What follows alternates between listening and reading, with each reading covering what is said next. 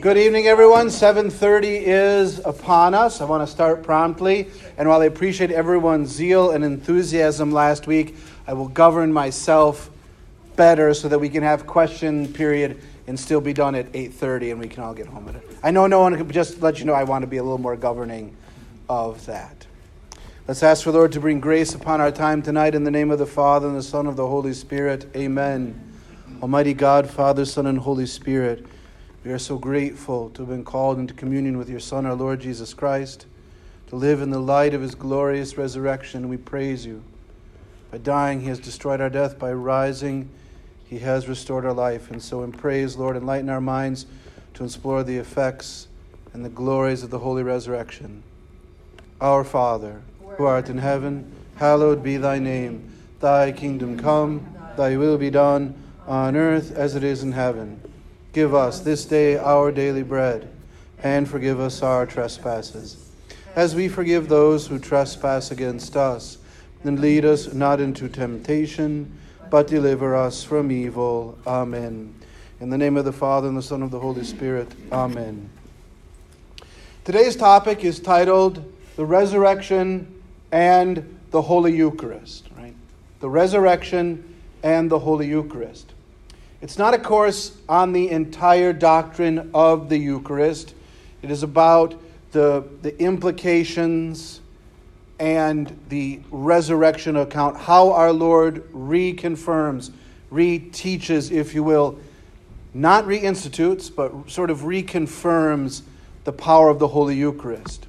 I do want to, I think a lot of us know this, but I want to give a basic doctrinal definition of the institution of the Eucharist because our Lord gives the sacrament of the Holy Eucharist before his passion, cross, and resurrection. You know this in the liturgical celebration as Holy Thursday, the Last Supper. So it's a pre resurrection gift to the church, like holy baptism. All right. Uh, the church fathers will also teach uh, confirmation is one of those great questions, all right, because uh, it seems that the fathers of the church always taught that when our Lord is baptized and then the Holy Spirit, that that's a, an institution of confirmation. That's why forever, not forever, for many years in the Christian church, baptism and confirmation were administered simultaneously. So if you're baptized as an infant, you're also confirmed as an infant. If you're baptized as an older child, an adult, confirmed right away. And so those sacraments of initiation, as we call them, baptism, confirmation, and Holy Eucharist, are all given by our Lord pre passion and resurrection, but vivified by, right? If Jesus is not resurrected, none of this matters. That's the right way of saying it. So I want to start by giving, again, it's not going to be a whole doctrinal explanation of the Holy Eucharist but I want to give a doctrinal footing, all right? I'm going to read from what's called the Catechism of the Council of Trent. I'm reading from this document because the Council of Trent is the ecumenical council. We're most familiar with the Second Vatican Ecumenical Council, and there's a catechism published after that. But this is a little more narrative in form. That's why I'm going to read from this to give our, and frankly, the two teachings haven't changed, they teach the same thing. So this is sort of the doctrinal grounding, I think most of you will be familiar with this.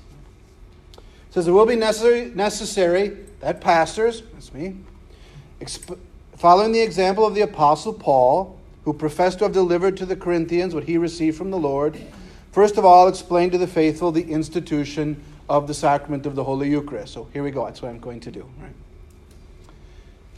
That its institution, I mean the institution of the sacrament of the Holy Eucharist, was as follows is clearly inferred from the evangelist St. John. Our Lord, quote, having loved his own, loved them to the end. Remember that quote, please, from, from St. John, right? Having loved his own, he loved them to the end. This is John chapter 13, verse 1. Loved his own. He, we read this on Holy Thursday. As a divine and admirable pledge of his love, knowing the hour had now come that it should pass from the world to the Father, that he might not ever, at any period, be absent from his own, right? that he might never at any period be absent from his own. He accomplished with inexplicable wisdom that which surpasses all the order and condition of nature. For having kept the supper of the paschal lamb with his disciples, that the figure might yield to the reality. Remember the figure of the Passover lamb. The Jews were told you must sacrifice the lamb and smear the blood so that the angel of death will pass over, right? So that's the figure. The reality is coming. That's why the Lord Jesus institutes the Holy Eucharist in the context of the Passover meal. As a side note, if you wish to do private study on this, a book recently published called Jesus and the Jewish Roots of the Holy Eucharist is an excellent book. Jesus and the Jewish Roots of the Holy Eucharist. It was written by a man named Dr. Brant Pitre. Some of you might remember a couple years ago we read the book The Case for Jesus, written by that same uh, Professor Pitre. Jesus and the Jewish Roots of the Holy Eucharist. So, having kept the supper of the Paschal Lamb with the disciples, that the figure might yield to the reality, the shadow to the substance, it then quotes the scriptures. He took bread, and giving thanks unto God, he blessed and broke, and gave the disciples, and said, Take you and eat. This is my body, which shall be given up for you. Do this for a commemoration of me. In like manner also, he took the chalice after he had supped, saying, This chalice is the new covenant in my blood. Do this as often as you shall drink it in commemoration of me. That's the institution of the Holy Eucharist. The real presence of Jesus Christ body, blood, soul, and divinity. This is my body. This is my blood. Again, this is not a doctoral presentation on the Holy Eucharist. This is, of course, expounded in the Gospel of St. John, chapter 6, the so called bread of life discourse. Unless you eat the flesh of the Son of Man and drink his blood, you do not life, life within you. I say to you, you must eat the flesh and drink the blood. And in that John chapter 6, using the words eat, that translates more properly unless you gnaw on the flesh of, of the Son of Man. And of course, this scandalizes many of even the disciples. If you read John chapter 6, famously, John chapter 6, verse 66, right? So John 6, 6, 6, the demonic name, states, and many of his disciples left him and returned to their former way of life. right? So now we're going to move forward to the resurrection account because you have to understand this is beautifully demonstrated in the movie The Passion of the Christ. Be- there's many beautiful scenes. There's a scene in that film when our Lord is being raised up on the cross.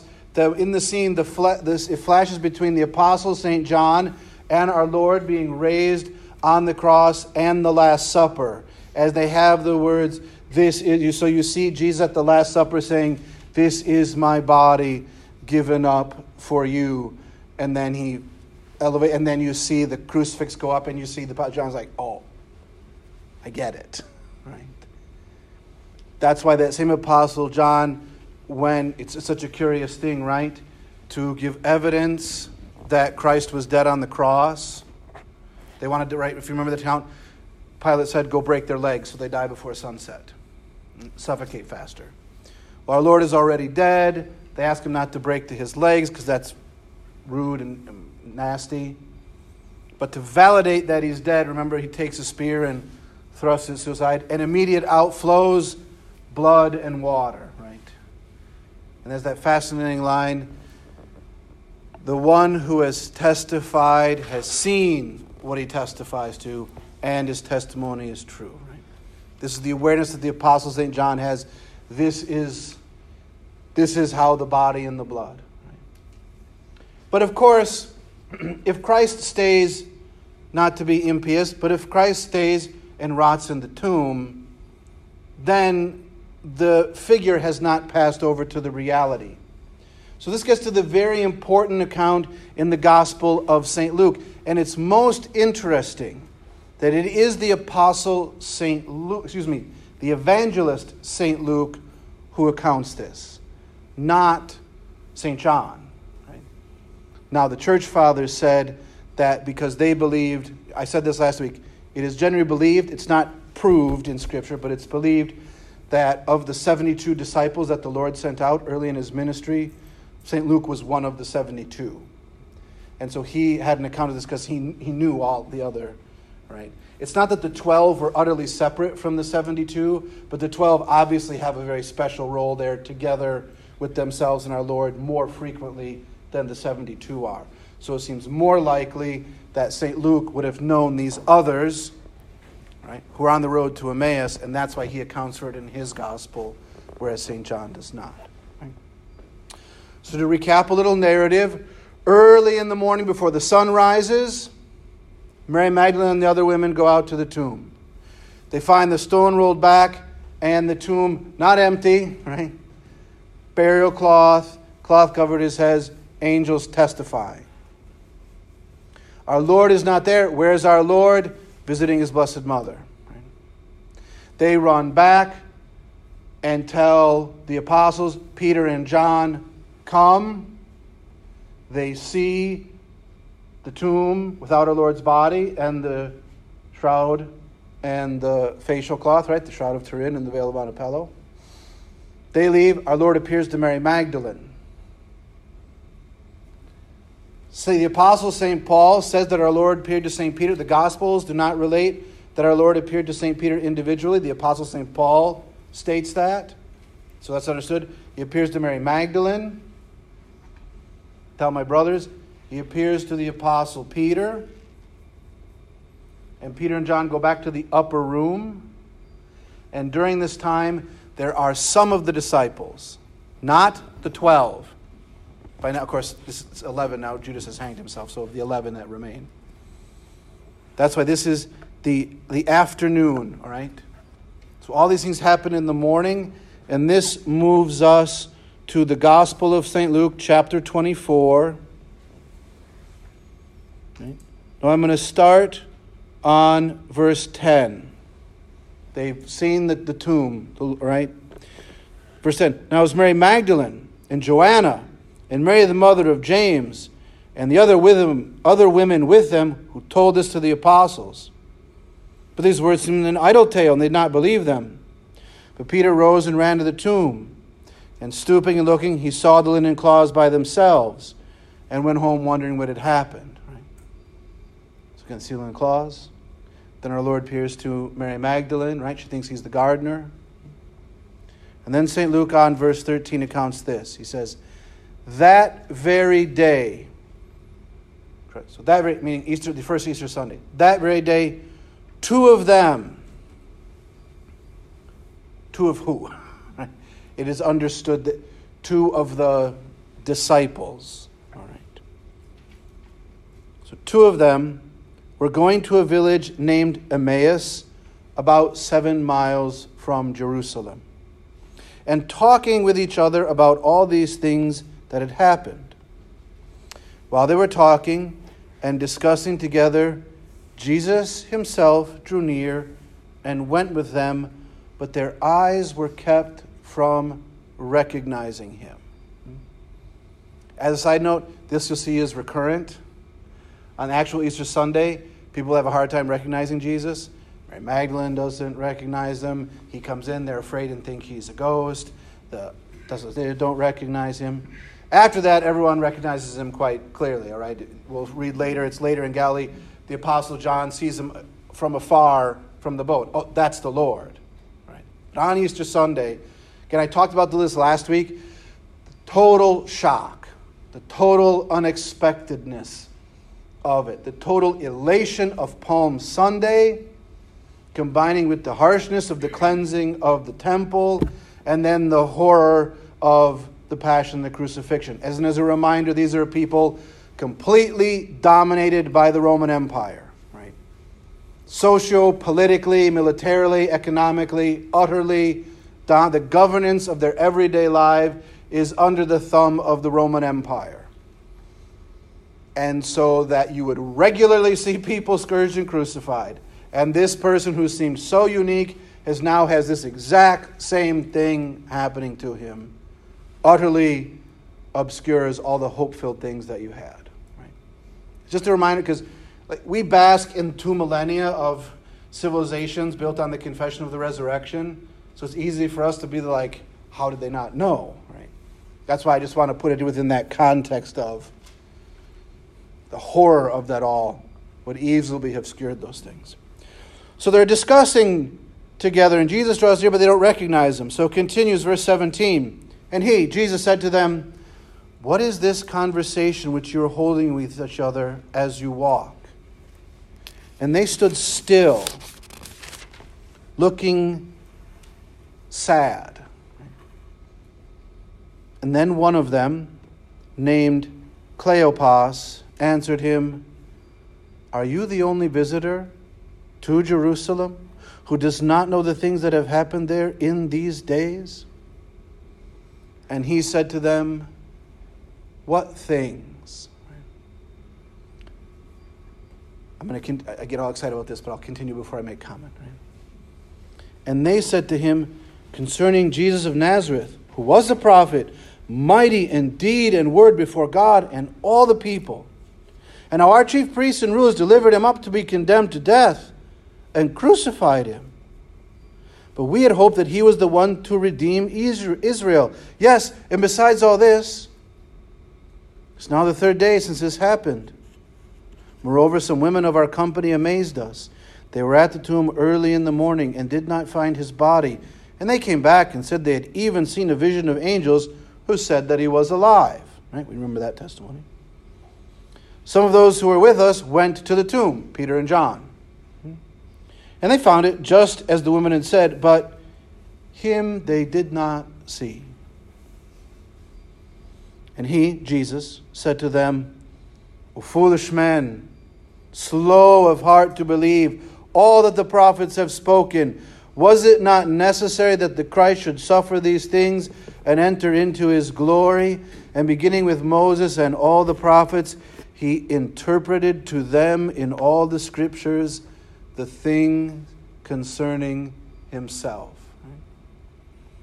Now, before we get to the Eucharistic part of this, do you see the setup of the Holy Mass? Right? See in this, as it were, the liturgy of the Word. Jesus is there. Do, when we hear Old Testament stories, do we always think, oh, that's talking about Jesus? Sometimes yes, sometimes no. Do we get all the Christological things in the Psalms? Sometimes yes, sometimes. So do we always recognize? Sometimes we do, sometimes we don't. As we go deeper into it and he walks along, he has that, that beautiful freedom of question. What are you talking about as you walk along the way? Are you the only one who doesn't know these things? What things, right? This is the power of prayer. What God knows all, right? Who's the one person that knows all these things that have happened? Jesus. He knows, right? He knows. But he doesn't say, let me, let me tell you. He says first, what things, right? From the Psalms, O Son, give me your heart. T- tell me what things. Tell me what's going on. Have converse with me. Let it out. Prophet, mighty in word and deed, God and all the people. We thought he was going to redeem Israel. These people are telling us, right? I have this hope. I have this dream. I experienced so many things that validated that this would be the case, but now these things are challenging it. And then people tell me I should not lose hope, but I'm not sure if I believe that. What? That's so the sharing of the heart, right? The life of prayer in the sacred scriptures. Continues. So they drew near to the village to which they were going, and he appeared to be going on further, but they constrained him, saying, Stay with us, for it is toward evening, and the day is now far spent. So he went in to stay with them. Read here the creed. Mm-hmm. Confessing faiths, all right? In the proclamation of the Gospels and the explanation. And then as we go up to the altar, we go there. Where is the altar of God in Israel? In the, in the city. A little side note here. Notice, our Lord is not resurrectedly convalid in the Eucharist in the city, right? He institutes the Holy Eucharist in the city, in the upper room in the city of Jerusalem. This is my body given for you, where he suffers and is crucified in the city, right? Because remember, in the scriptures, in the scriptures, who is the founder of cities? Cain, the first murderer, is the founder of cities, right? Cities are where bad things happen. Right? Christ has to go to the city of Jerusalem to be rejected and suffer and die. And then on the third day be raised and where does he testify to the glory of his resurrection? In a village, right? In a, in a small place. Share your heart. Let me teach you the scriptures, right? The first Bible study on Easter Sunday. And then come in, right? Constrain Jesus by the act of faith. Now, when he was at table with them. Verse 30. He took bread and blessed and broke it and gave it to them. And then in verse 31, and their eyes were open and they recognized him and he vanished out of their sight. We'll continue. They said to each other, Did not our hearts burn within us while he talked to us on the road, while he opened to us the scriptures? And they rose that same hour and returned to Jerusalem, where they found the eleven gathered together and those who were with them, who said, The Lord has risen indeed and has appeared to Simon. All right? So here's the testimony of the resurrected Christ appearing to Simon Peter, right? And then they told what had happened on the road and how he was made known to them in the breaking of the bread. The Eucharistic confirmation, the Eucharistic convalidation. That where will you recognize Jesus? In the sacrament. Where will you, your heart will burn in all kinds of places. Notice, they didn't say our hearts were burning when we ate the bread. They don't say that. The hearts are burning while he explained on the way. But when did they know it was Jesus? breaking of the bread. That's why it says in the Acts of the Apostles, right? After, after uh, Pentecost, they persevered in listening to the teaching of the apostles, the breaking of the bread, and prayer. Mm-hmm.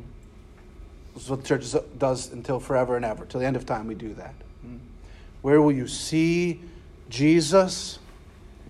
in the Holy Eucharist. Mm-hmm. Notice even in an apparition, like St. Margaret Mary Alacoque, Vision of the Sacred Heart, right? When our Lord, like, she'll be in adoration, and then one of two things will happen.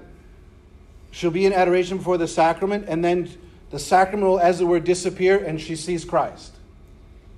Or Christ disappears, and she sees the sacrament, right? Not both at the same time. Hmm? Because, in a sense, the one is the other, right?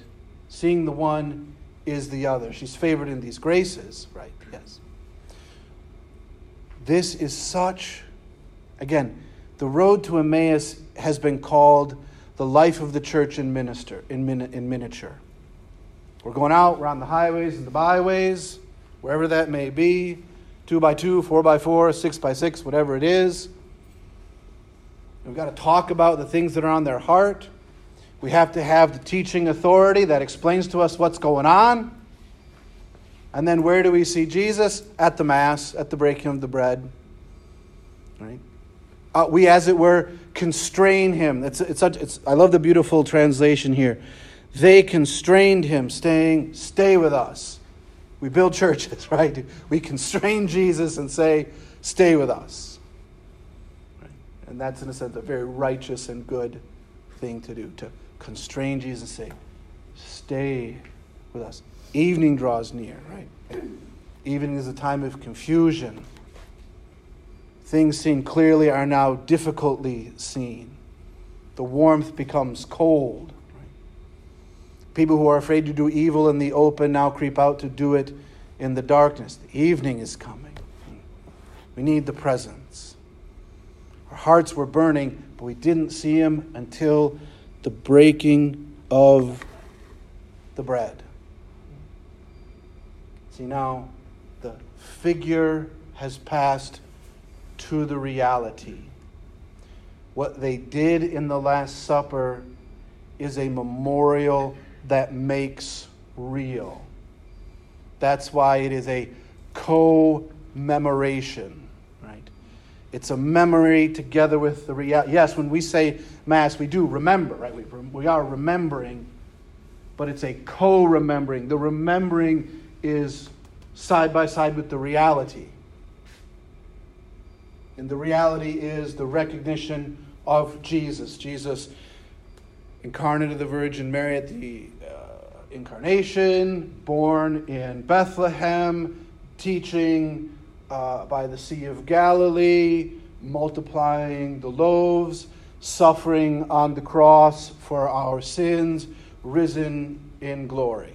That Jesus. Because now in Jesus, it's all he, it's all him, right? He's the one he knows it all. In a sense, right? Your life is entirely, in a sense, your life is always present to you. Now, we don't have divine minds, we have defects of memory. We can forget things, all right? But your life and your experiences are always present to you. So, in a sense, I can be present to your experiences when I'm present to you, and vice versa. We, of course, have the happy limitation of not being God.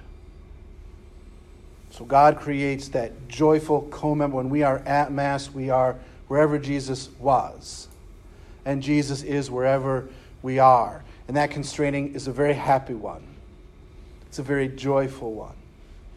We'll see next week when we talk about confession, because, of course, this is not the last appearance of our Lord on Easter Sunday, it's the middle one, right?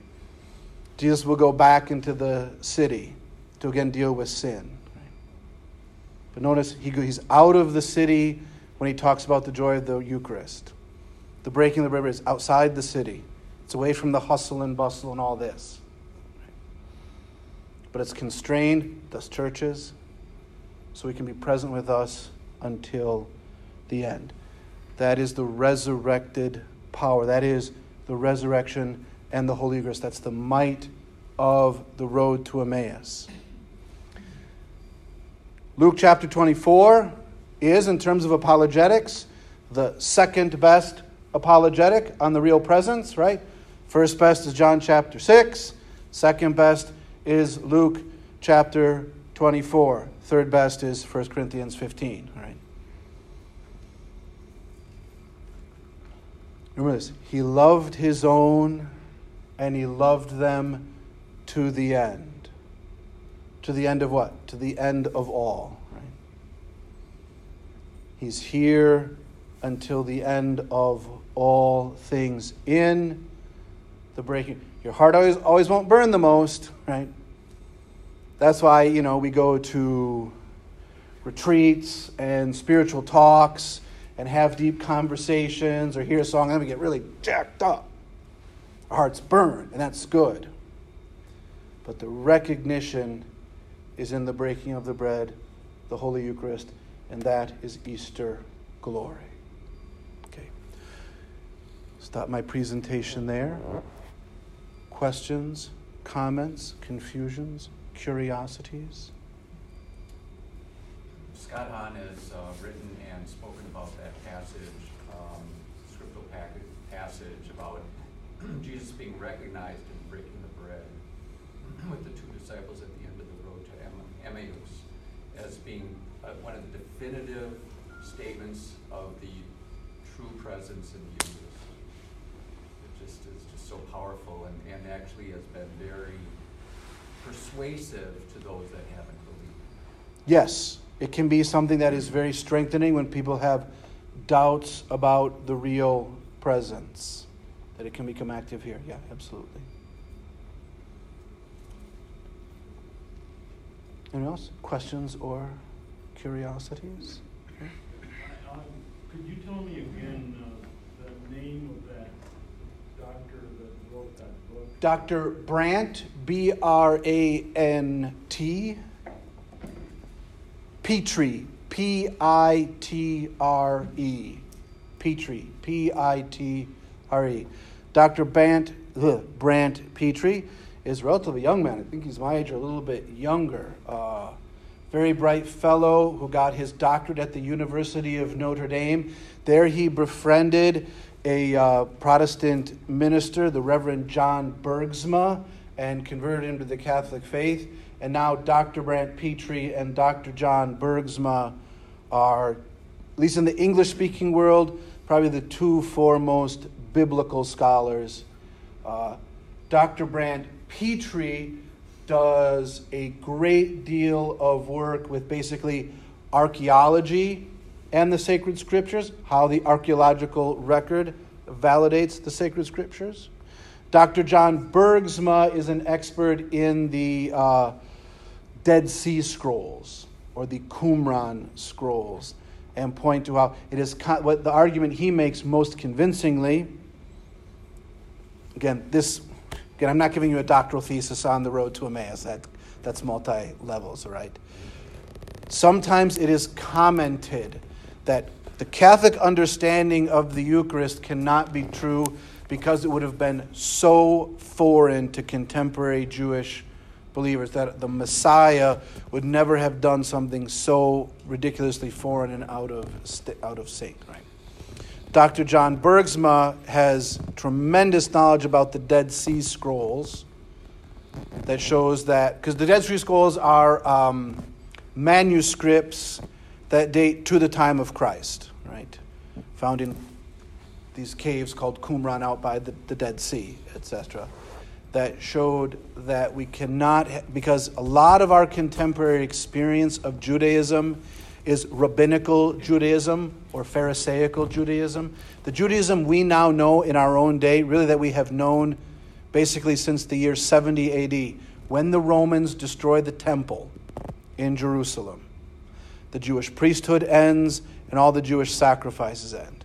So, all these sacrifices that prefigure the sacrifice of Christ on the cross and that atonement get wiped away. And really, all that's left is what was equivalent to the, the Pharisees.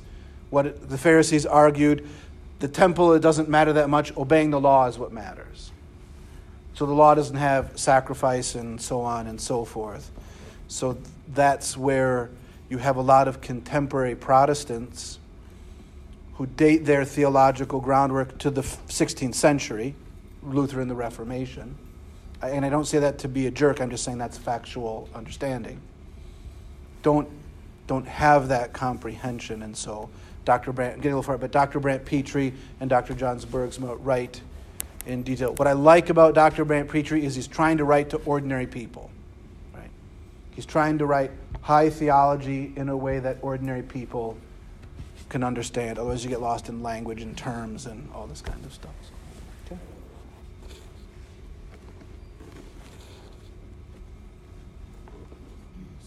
Great. the, this is the first time I've ever heard the road to Emmaus being the miniature um, life of the church in miniature. Yeah, that, I'm stealing that from Fulton Sheen. Fulton Sheen said that first. I didn't come up with that. All right, that's, that's amazing. It, it is becomes the rhythmic of the entire life. All right. So if you're feeling a little out of wonk, or because again, the life of the church can get bound up in so many, and you see it explained the road to Emmaus.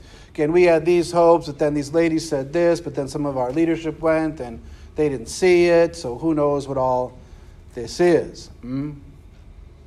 Right? So, in a very real way at Emmaus, their faith in the church, you might say, because you can see this as they're about, they're sort of, again, not, this might be taking the analogy too far, but these guys are, as it were, leaving the church, right?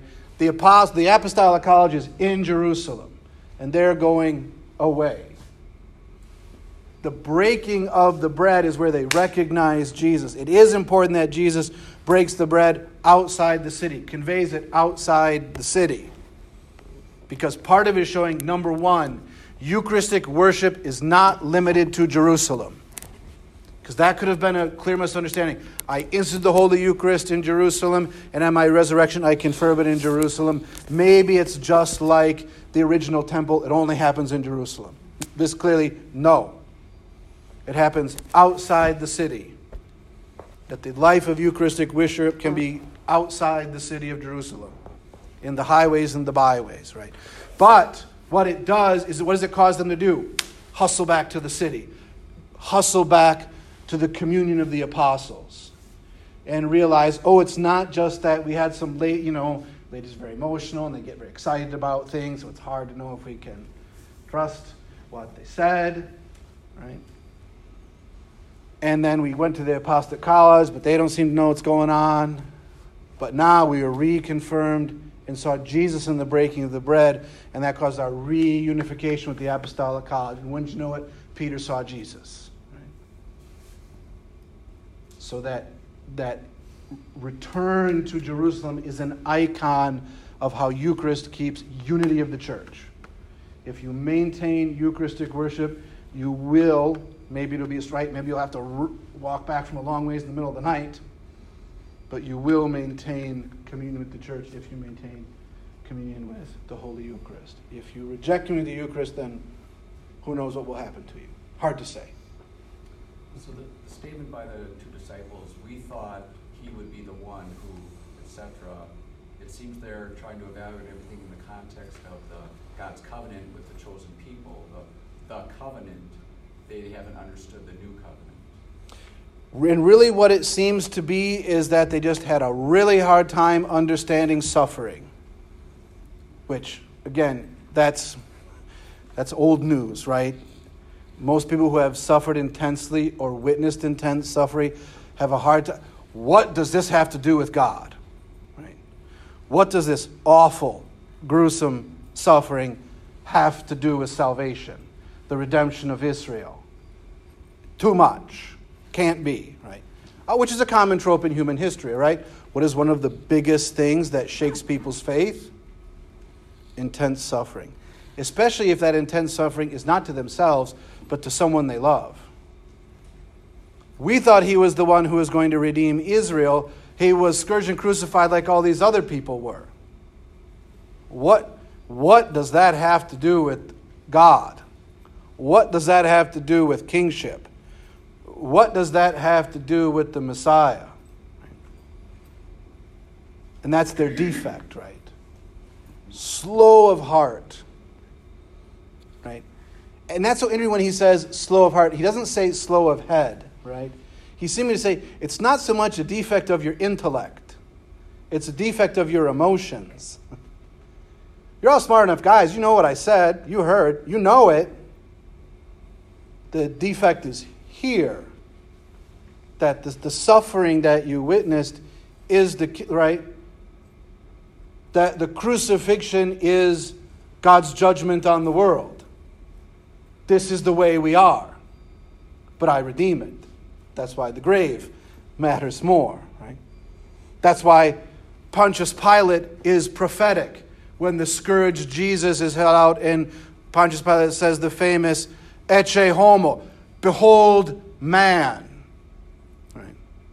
Like, this is, and what does the crowd say when they see man? They right, see how you are, see what you are in sin. And they say, Crucify, not that. Right? In the scriptures it says, Take him away, crucify him. So now these disciples, who very likely didn't witness it firsthand, it's unlikely they were there in the crowd. It's also entirely likely they had seen crucifixions before and didn't feel the need to see this one. But suffering's what they couldn't comprehend. And we shouldn't be too judgmental because any of us who have suffered greatly or witnessed someone we love suffering greatly might have been, even if only for a moment, in the exact same spot, right? So we shouldn't get too haughty and be like, how, how dim are they?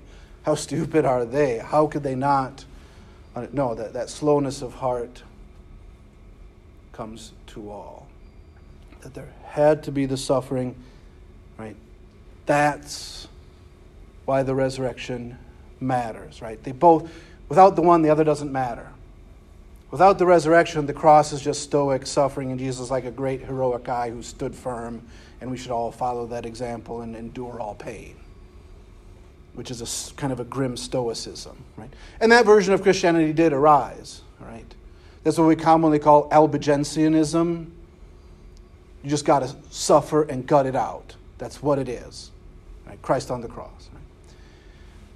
But of course, if you have a resurrection with no passion, well, how does that help me at all? Right? Is there any, is there any justice in the world? All the cruelty, all the lying, all the lust, all the evil, all the greed. There's just no, like, whatever. God just sort of presses the delete button on it. Right? If, if injustice has been done to you, you know that's not that doesn't seem right. Right? Every human beings understand, right? You even see this in the animal kingdom, all right? Injustice demands penance, demands restitution. You have to make up for it, right? right? We have, in our, our criminal justice system tries to ape that. It's not enough for someone who does injustice to feel bad about like they should, right? They have to be incarcerated. And most citizens agree incarceration should not be, you know, at, at the Sandara. Right? That's there's no justice there. That's resurrection, right? Resurrection without the passion is everybody gets to go to the Sandara. We say, that don't seem right. So that's why the two must be held together. Of course, the suffering's the harder one to come. Because if I said, everybody go be at the Sandara for a week. Ah. Everybody, let's fast for a week. No, okay. You know, those the two tend. So I'm getting sermonetic. All right, sorry about that. But that's why the two must hold together. That's why they're slow of heart to believe.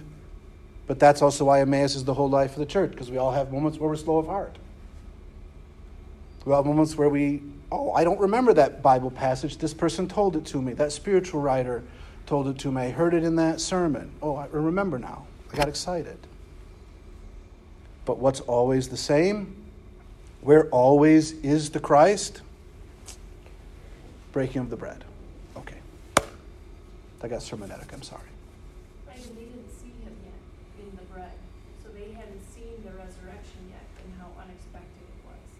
Yeah, that's always that's always the question. What does the resurrected Jesus look like? He must look like the not resurrected because eventually there's moments where they're like, "Oh, there he is." So he was clearly the resurrected Jesus is clearly very similar to the Jesus before the resurrection. But also clearly super different because he can be veiled and doors are locked and he walks through it?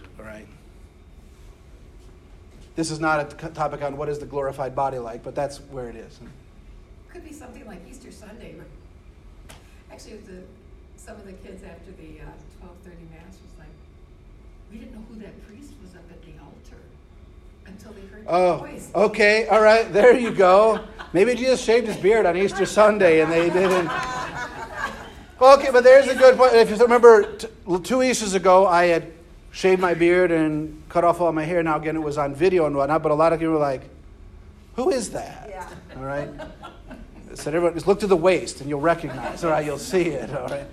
Yeah, so, okay. Uh, yeah, because you're right. There were, I heard that. Kids were like, who is that priest up there? They don't rec because I just shaved my beard. I tell people like this when I go to like the grocery store in civvies, not in my clerics or something like that, it's amazing. I'll be right next to people, they have no idea who I am. People who are churchgoers and, and whatnot. I'll even say, hello, hey, how are you? And they won't, because they're, they're expecting a certain black. look. Yes, black and collar and all of this. So again, when you see, like, what would you, you saw that this guy was scourged and crucified. So he's resurrected like what? Right, but you don't know that, like, because, you know, you're the ladies who are going out with spices. They're, they're, what they expect is obvious. He's dead and needs to be cleaned up. So if he's resurrected, what exactly does that look like? Is he not beat up? Is he, pardon? He had the wounds that he didn't have prior. Right, so he had, but like, would he have the lash marks? Would he have the mark of the crown of thorns? So you don't know, right? So when you see this person, you're not make like, oh yeah, that looks like Jesus, because you have so many different expectations in your mind. Yeah. You're not again. That's one thing that is clear as a bell. They had all heard he must suffer on the third day. Right, you know, the angels tell them, and it says, and they remembered his words. Right? Again, if you've all had that moment where you're taking a test or you're having a conversation and you say the wrong thing and then the person says the right thing, you're like, duh, I knew that. All right? This is like that. All right? They all, the angels say, he said, oh, that is how, what, foolish you are. How foolish you are. Slow of heart. That happens, right? It happens. So, once again, living in a religion that is built on the resurrection, that has been confessing that for two millennia, it's right. For us, we read those passages, be like, like you walk with this guy for three years, almost every single day, and you can't see him walking right next to you, like, what? Right? But, yeah, the unexpectedness of it. As a super radical sidebar, here's why I will promote the movie Apocalypto. All right? Some, I was talking with some people about this yesterday. A lot of people have complained that Mel Gibson never made a sequel to The Passion of the Christ, right? You know, the last scene of the Passion is Jesus getting up out of the tomb, shows the beautiful scene. But everyone wants give the appear like that'd be awesome. Give us a dramatic of what the resurrection is actually like, and let us see Mary Magdalene and Simon Peter and the road to Emmaus and all that kind of stuff. Okay.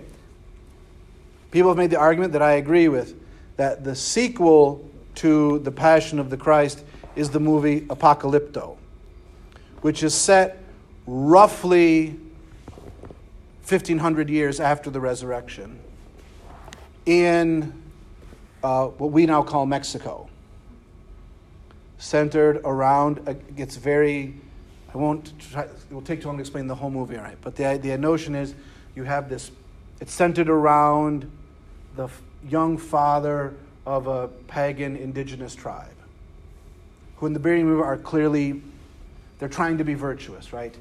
They're oriented around family, they're agrarian people, they share and all this kind of stuff and their great fear is the domineering Aztec Empire. As you may know, the Aztecs had one of the largest land empires in, in human history.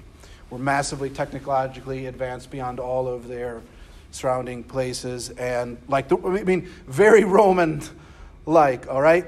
City centered, maintain their city by conquering and enslaving neighboring peoples, right?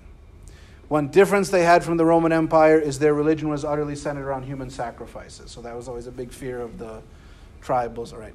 So, anyways, long story short, the Aztecs come, they conquer his village. He gets drug into, right? He leaves. He's taken from the garden, all right? Get that? Get the imagery? Taken out of the garden because of violence and dragged into the city, where as the movie progresses, you see manifestation of all human vices now it's in a totally non Western, non European setting. But anyone who has ears to hear can hear and see oh, that's greed, that's lust, that's pride, that's vanity, all right, so on and so forth. He escapes all of that. He has, as it were, his passion. He's hauled up to the temple, he sees other people being sacrificed, he escapes through extreme but his escape is limited because his captors are on his tail. The movie ends with him trying to get back to his village, escaping the city when he runs to the seashore. So he's at the, he can go no further. He cannot save himself. His captors come out of the woods right behind him. And they're about to lay hands on him and drag him back to the city when they all look astonishingly out. And what do they see? Four ships anchored out and two boats coming in. One with armored conquistadores, and on the other one, two Franciscan friars holding up a big cross. Right? The unlooked for, the unexpected. What will be his redemption from this overarching empire centered around human sacrifice and degradation? The cross. But of course, the cross will be contended with by the sword. Right? But what to these, right? So just, it's like the first disciples saw something totally unexpected, right? They had keys to it, right? The movie shows this pagan has all kinds of keys of virtue. He's a virtuous person. But he doesn't know the resurrection. Right? They, right, the, those pagans in Mexico famously believed in one God.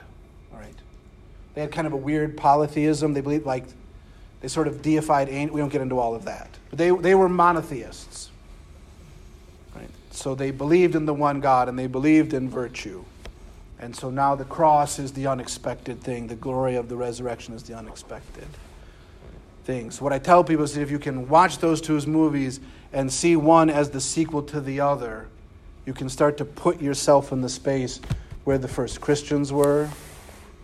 Or alternately, like when St. Bon- I know how many have German ancestry, St. Boniface wandered out to all the Germanic pagan tribes. St. Patrick grabs the clover. Right? St. Uh, Augustine of Canterbury has the miraculous well. Right? So they're going out to just heathen pagans. We like to use the word heathen and pagan rather loosely you know, but like absolute, like pre Christian, have no idea what you're talking about, right? It's St. Eric the Ninth, this huge beard, and he says, I'm not going to be king anymore. I'm going to go accompany the Bishop of Uppsala out into the heathen lands of all the pagan Swedes where they're martyred, right? And their martyrdom, right?